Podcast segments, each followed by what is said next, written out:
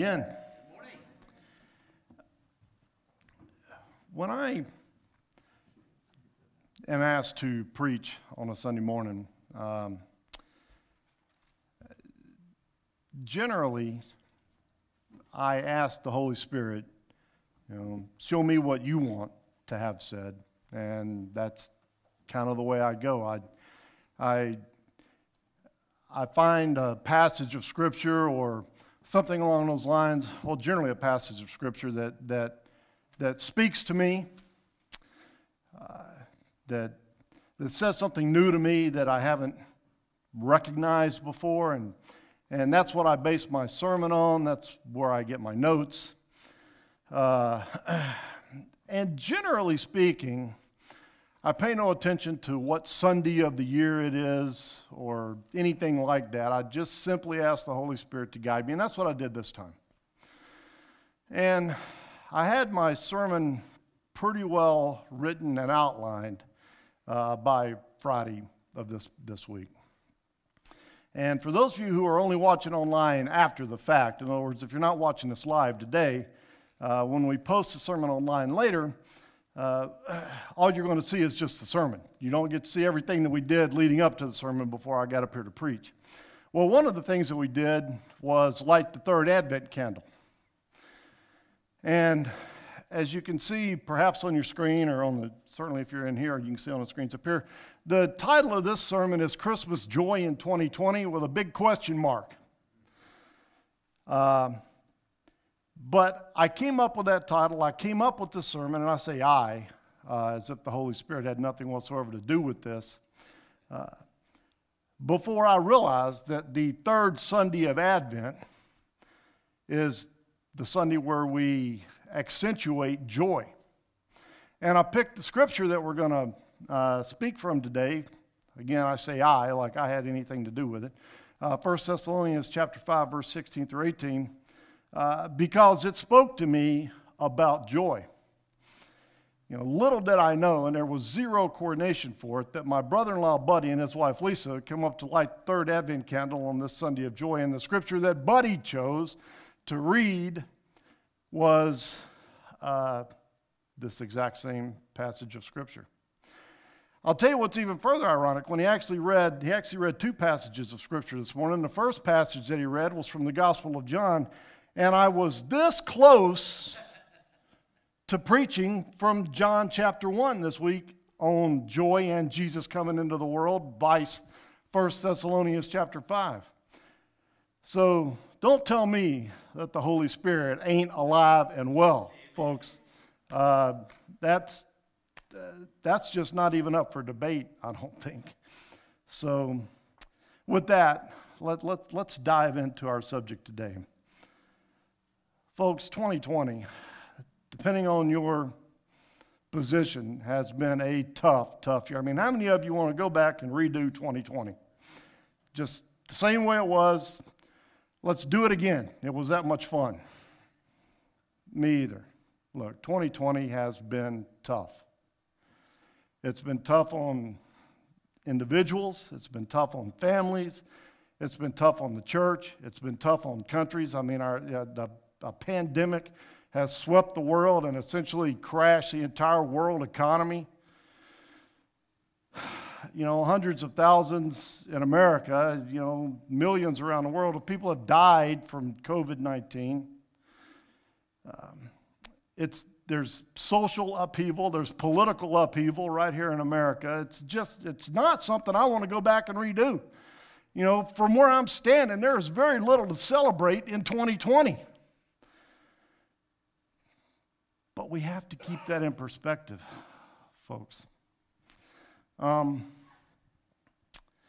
let's look at the scripture for today and see what the Apostle Paul says to us. Because when he's writing this part of 1 Thessalonians, obviously this is a letter to the church in Thessalonica. This is from chapter 5 of that letter. It's the end of that letter. Uh, and it's where he's telling He's, he's just giving a series of commands to the people in Thessalonica. Hey, look, this is how Christians act. This is what's expected of you as a Christian. And so he writes Rejoice always, pray without ceasing. In everything, give thanks, for this is God's will for you in Christ Jesus.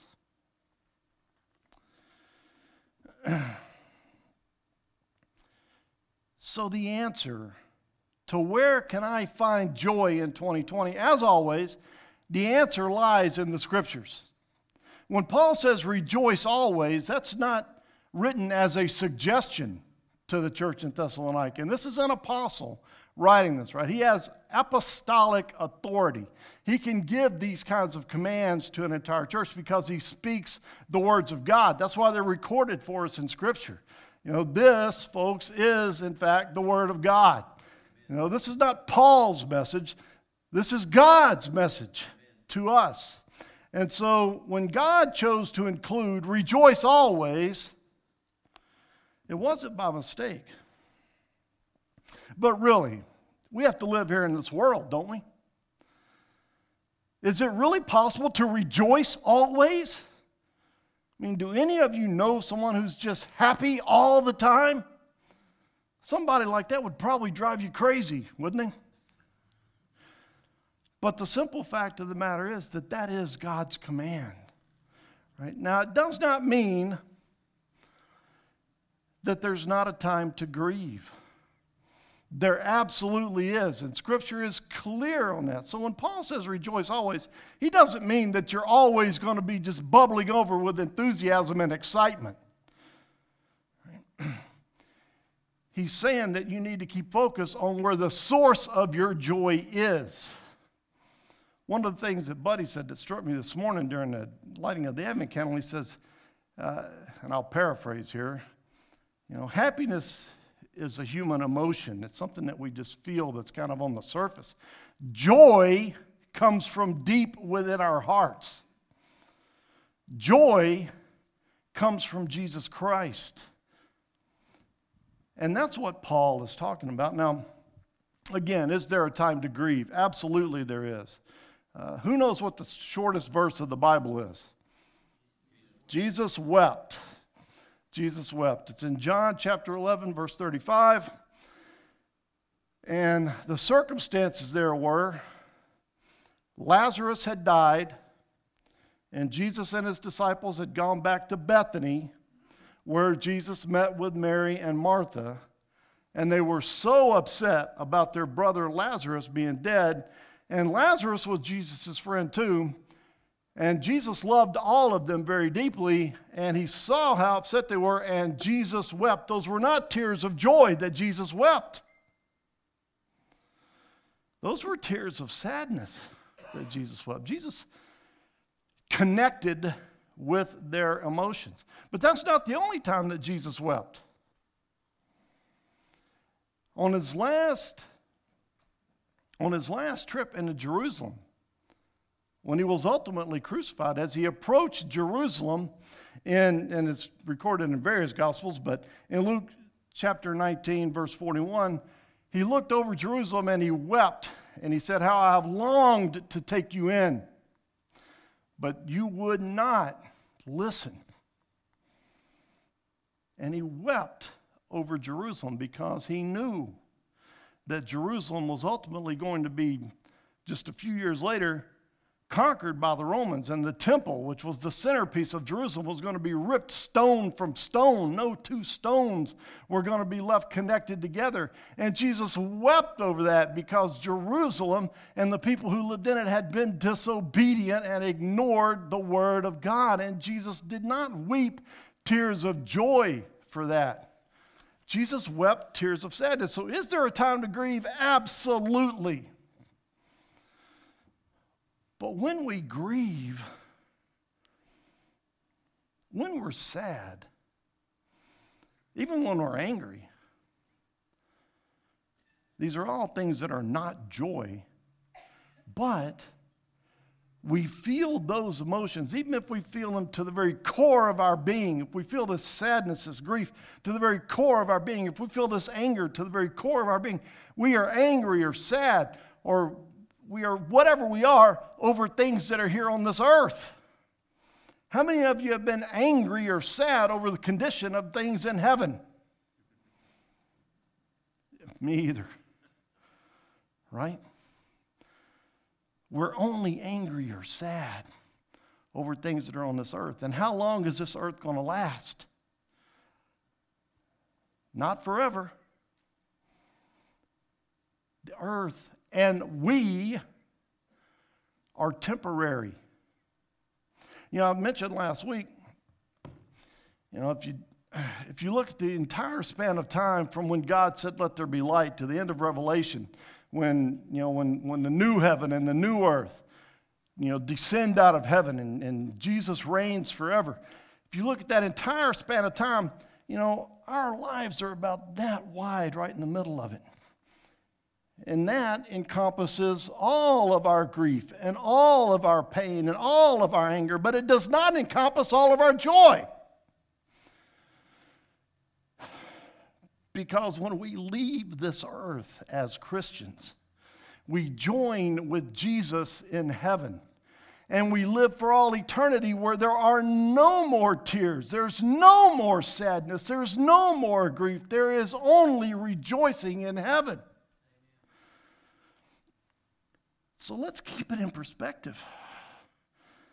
2020 might have been the worst year of your life. The worst things that ever could possibly befall you might have befallen you in 2020. But just 2020, I mean, if you look at even at your span of life, 2020 is only just a tiny part of it. It doesn't mean that the things that you've experienced aren't serious. But keep it in perspective, folks, because God is not only worried about the time that you're here, God is eternally minded. God is looking at eternity, and I know that Buddy will appreciate this. I know he likes this story. But it's an illustration of just exactly how long eternity is. So let me set the stage. How long is eternity? Let's picture this the Pacific Ocean, the largest ocean on earth. It'd take you 10 hours to fly across it at 600 miles an hour in a jet. And there's just nothing but water as far as you can see. But that's not just water on the surface, that water goes 30,000 feet deep in some places. You know, that's just crossing it one direction. If you tried to cross, that was east to west. If you try to cross it north to south, it's every bit that far, maybe even further. And if you could drain the Pacific Ocean, drain it completely, take all that water out of the Pacific Ocean, and you could fill it up with sand. But don't just fill it up with sand, fill it up with sand and then pile the sand on top of the Pacific Ocean, this gigantic body pile it up till it's as tall as the tallest point on earth, Mount Everest, 29,000 feet tall. So now you've got sand piled 29,000 feet in the air, and you've got it going 30,000 feet below sea level, all the way down to the bottom. And it's just filled with sand, and it's thousands of miles across one way and thousands of miles across another. That's a lot of sand, folks. And if a bird could come and land on that pile of sand, and take one grain of sand, one grain, and fly away with it and deposit that sand somewhere else. And that bird could come back every one million years and take one more grain of sand. When the Pacific Ocean was emptied of sand, you would have lived through about 10 seconds of eternity. Eternity is a long time, folks. It's a long time. That, that, that story exhausts me. I've told it 50 times probably.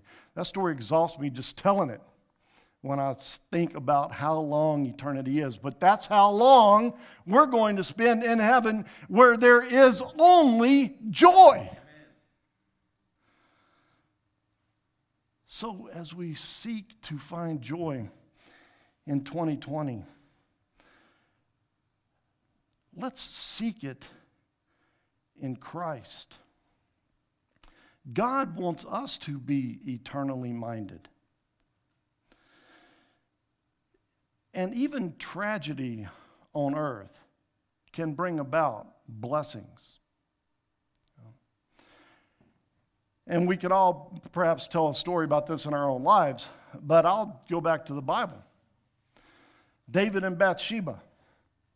You're familiar with the story. David had an affair with Bathsheba, got her pregnant, wound up having her husband killed, married her. She had the baby. Well, that baby died after about a week of illness. And while that baby was sick, David fasted and prayed, and David was heartbroken over his child being so sick. And he wouldn't eat.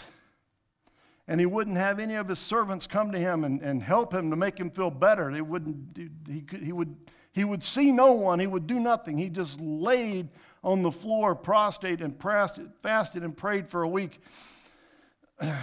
And then his servants were terrified to tell him that his son had died. But when they did, he got up and he got cleaned up and he got dressed and he went and ate. And the servants were like, You were so upset when your child was sick. Now that your child is dead, which seems even worse to us, why are you suddenly acting normal again? And David said, Well, while he was sick, I fasted and prayed because God might have relented. But once God showed that he was not going to relent, once God took my son, it's time for me to go back to worshiping God again. In the book of Job, Job lost everything, all of his children, all of his property, everything he had. Job said, and I quote, The Lord giveth, the Lord taketh away. Blessed be the name of the Lord. Now, look, folks, I'm not asking you to be David or Job. I'm just asking you to be you. And maybe you are sad. Maybe you don't feel very joyful this Christmas season. Maybe 2020 has been terrible for you. However, keep it in perspective. Keep it in perspective. It's not, it's not the end of the world. You know, I've had so many people say to me over the course of my life, really, I mean, when various things would happen, ah, it's the end times. Eh, maybe. But when I read about some of the stuff that happens in Revelation, we're not even close, folks. You think 2020 was bad? Wait till all the oceans and rivers turn to blood and every animal in those oceans and rivers dies. That's going to wake you up. Hopefully, I'll be long gone by then. But the things that happen there, uh, folks, we're, we're, a, we're a long way from that having occurred. I mean, 2020 might be bad, but it ain't that. So, how do we find joy? Well, aside from keeping it in perspective, let's look in the book of Romans in chapter 8. At the end of chapter 8, again, Paul is writing to the Romans. And Paul says a really a lot of really cool stuff, right? Well, chapter 7 and chapter 8 are both full of wonderful things. But right of chapter 8, Paul really puts it in perspective. He says, because he as, as we read this, you know, we think about the things that have happened in 2020. Paul says, But in all these things we overwhelmingly conquered through him who loved us. For I am convinced that neither death, nor life, nor angels, nor principalities, nor things present, nor things to come, nor powers, not height, not depth, nor any other created thing will be able to separate us from the love of God which is in Christ Jesus our Lord. Nothing, folks, nothing that happened in 2020 can separate you from the love that is in Christ Jesus our Lord. So, if that helps us to keep it in a little bit better perspective, then great. But even if that doesn't, Let's look in Galatians chapter 5, verse 22. I won't turn to it in the Bible, but it is the fruit of the Spirit. When we are saved, the Holy Spirit comes to indwell us. And the Holy Spirit produces fruit in our lives. The fruit of the Spirit in Galatians 5:22 again written by the apostle Paul is love, joy, peace, patience, kindness, goodness, faithfulness, gentleness, and self control. Joy ranks number two on that list, right behind love.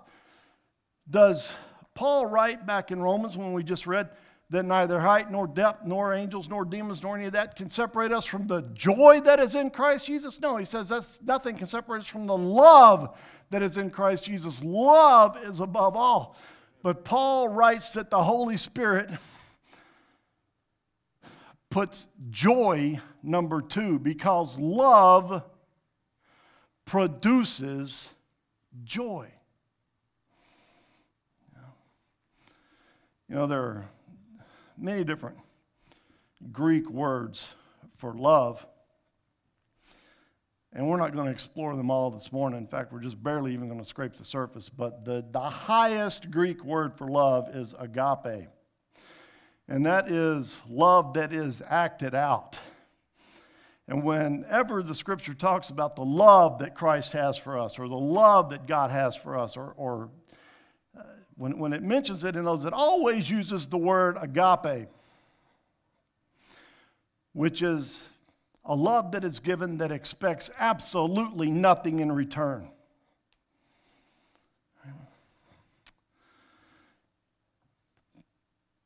But there are other lesser forms of love.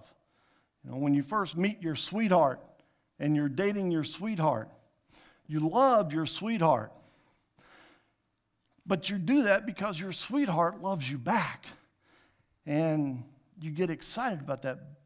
That is still love that produces joy. But it's less than the joy that is produced by the agape love of God. So,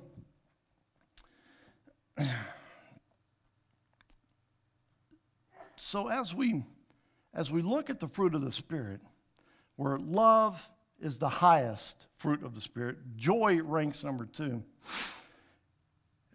you know many of us experience peace patience kindness goodness faithfulness gentleness you know Probably the hardest thing is self control. That's the last fruit of the Spirit.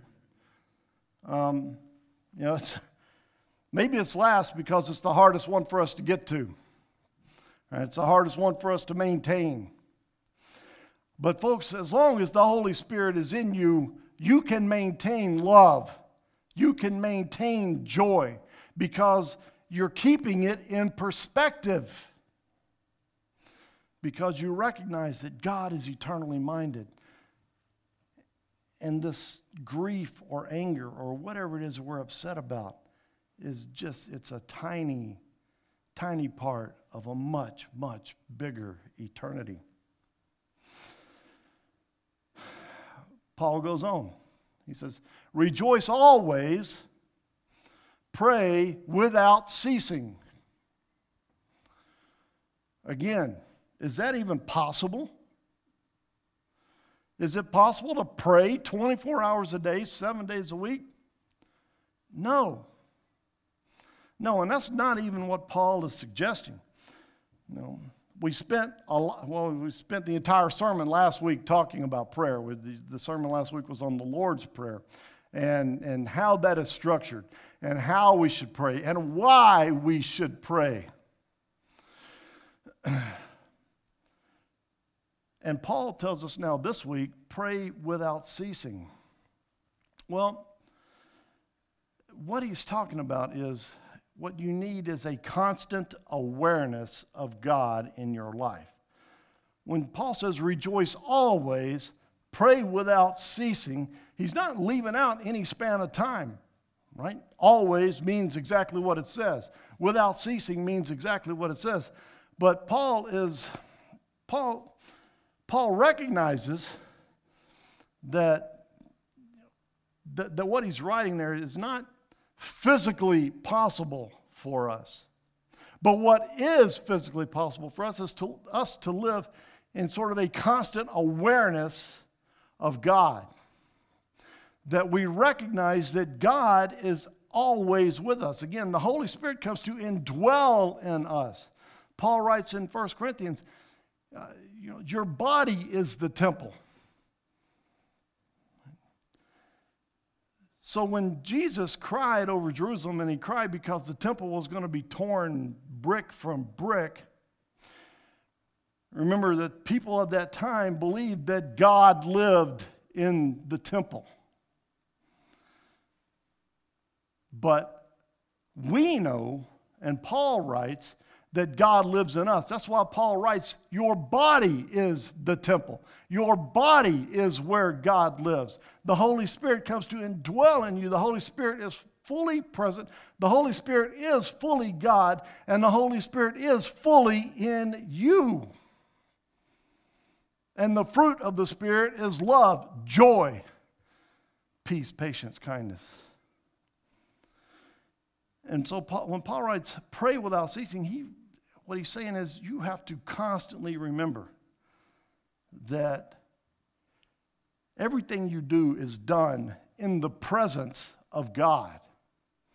How many of you think that anything that has ever happened in all the history of mankind, or even long before mankind, you know, man wasn't the first thing God created.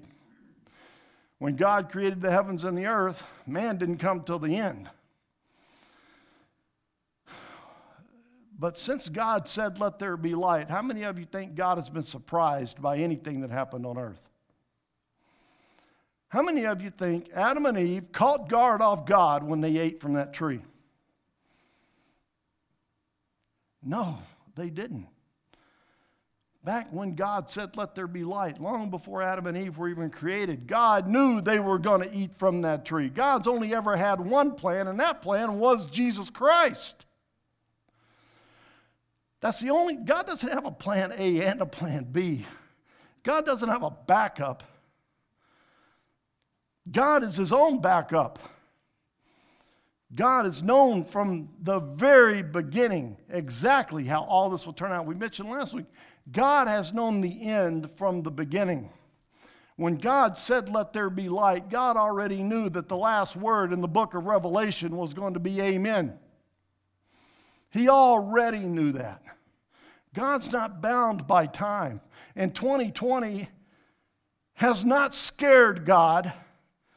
2020 has not changed God. 2020 has not surprised God.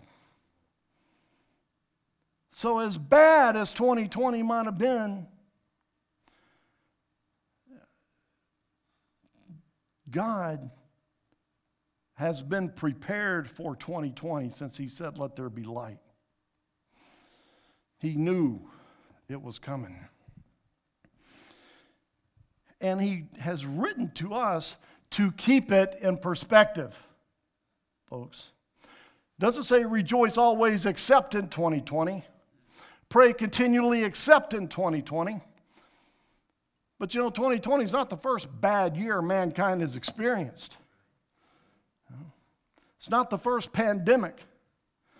You know, it's not the first worldwide sickness. It's not, you know, the first tragedy that's ever befallen this earth. And none of those things have caught guard off God. Have caught God off guard. Hard to believe I used to talk for a living. Uh, so rejoice always. Pray continually. Pray without ceasing. And then Paul writes, In everything give thanks. Everything? Everything. Whew. Boy, that's a tough one. It really is. But none of it's caught God off guard. None of it. God knew. God's known. So Paul is not just on a roll when he gets to verse 18. He's not like, well, I wrote rejoice always. I wrote pray without ceasing.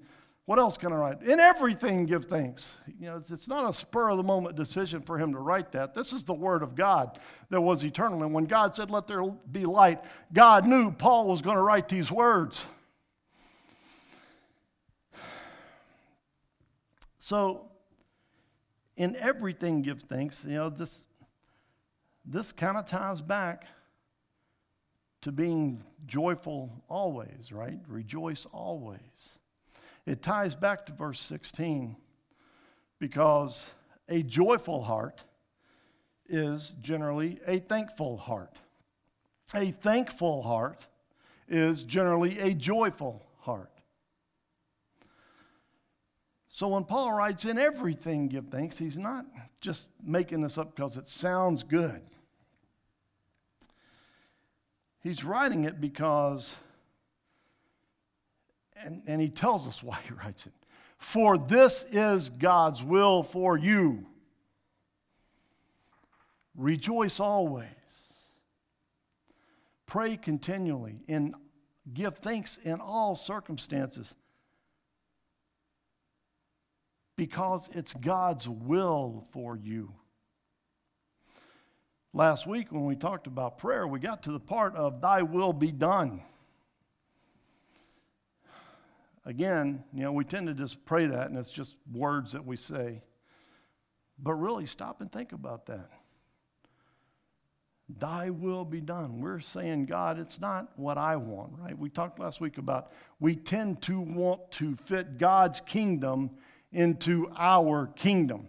We want God's life to be an important part of our life. We don't want our life to be surrendered to God and His will. But God's will for us, Paul writes, is to give thanks in all circumstances because that's God's will. That's what God, God wills for us. So, you know, sometimes the reality is God's will is exactly what we do not want. Jesus spoke about that. In John, I believe it's chapter 15, he talks about the vine dresser who goes out to the vineyard and he prunes the vines. He's cutting off branches that are not productive, that are not producing fruit, and he's leaving the branches that do produce fruit. You know, how does that apply to us? Well, God will come in and prune off the parts of you that are not being fruitful. What is the fruit God is trying to grow from you? Love, joy, peace, patience, kindness. That's what God's trying. So the things in you that do not produce eternal love, agape love, eternal joy, God prunes those things away and it hurts because we we enjoy those things. Right? But they're not eternal. And God is pruning away the things that we're doing that do not have eternal rewards. So here we are in 2020, and it's the Christmas season. And we sing songs like Joy to the World. You know, do we really mean it? I think so. But it's harder to experience it sometimes. So, what do we do and where do we focus? Well, you know, we sing about it this morning. You know, Jesus came into the world, and when, when, when Jesus came, that was the most monumental event in history. Jesus coming, Jesus being born in Bethlehem, was every bit as monumental as when God said, Let there be light was every bit as monumental as anything that has ever happened in all of history from before there was mankind to long after there will be mankind. Jesus' birth split time right down the middle. We've all heard of BC and AD, right? Uh, Larry, during one of the songs this morning, said, Well, we don't get to practice our Latin very often. Uh, how many people know what AD stands for? Most people think it stands for after death. It doesn't. It's Latin for Anno Domini, which means the year of the Lord. So Jesus is coming split time between before Christ and the year of the Lord. And every year after that has been measured in how many years it's been since Jesus came. Jesus Christ coming was the most monumental event in all of history. And this is the time of year we celebrate that very coming. Without Jesus coming, which was God's plan A, we would have absolutely nothing to be joyful about. As Paul writes in, uh, where did he write that? He wrote it in 1 Corinthians in chapter 15. He says, in chapter 15, verse, verse 19, if we have hoped in Christ in this life only, we are of all men most to be pitied. Paul is saying, folks, that if your happiness and your joy is limited to what Jesus has done for you or will do for you while you are here on earth, you are the most pitiful thing that ever lived. Because it's not our little lives that Jesus was focused on when Jesus came to earth. When Jesus took on the form of a man, when Jesus humbled himself to become one of us. He wasn't focused on his 33 years of living, he was focused on eternity. And if you're only focused on your 50 or 60 or 70 years of living, or ever how old you happen to be, then you're focused in the wrong direction. And it's, I mean, you, you have to live your life here on earth. I'm not saying ignore the things of the earth. I mean, you have to go to work, you have to eat, you have to, you have to live. Nobody says don't live, but live with an eternal mindset that, look, this is not just, this is not all there is. I'm looking forward to something that's better on the other side of this. That no matter what 2020 does to me, I have something eternal where there is no more sadness, no more tears, no more being upset about anything. It's just eternal joy in the presence of Jesus Christ who will rule in heaven and who came to earth. And this is the time of year that we celebrate that. So, folks, when you go to celebrate this year, don't be focused on all the bad things that happened in 2020.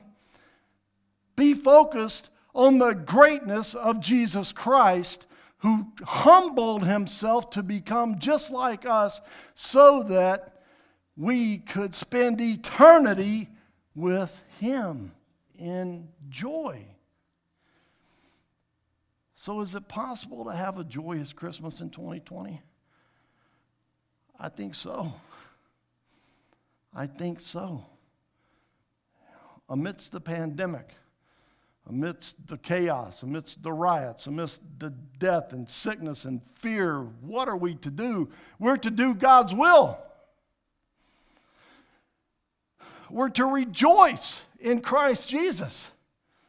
We're to pray to God. And we're to give thanks for Jesus Christ and what He did for us. Because as bad as 2020 was, it's nothing compared to eternity. So as Larry and Gina come up to offer an invitational hymn, I'm going to tell you where it's going to be just like last week. Today's invitation is going to be a short one.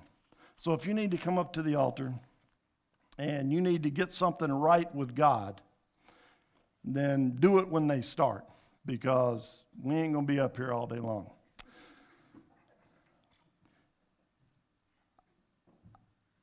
It has been my honor to be able to preach for these last two weeks. I wish it were under better circumstances.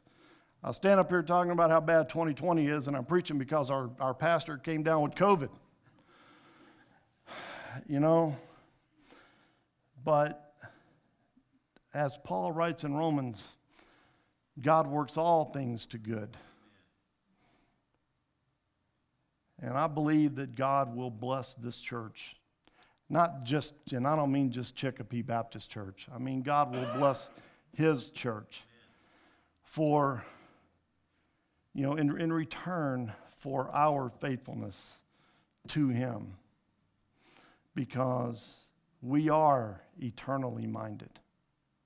Thank you.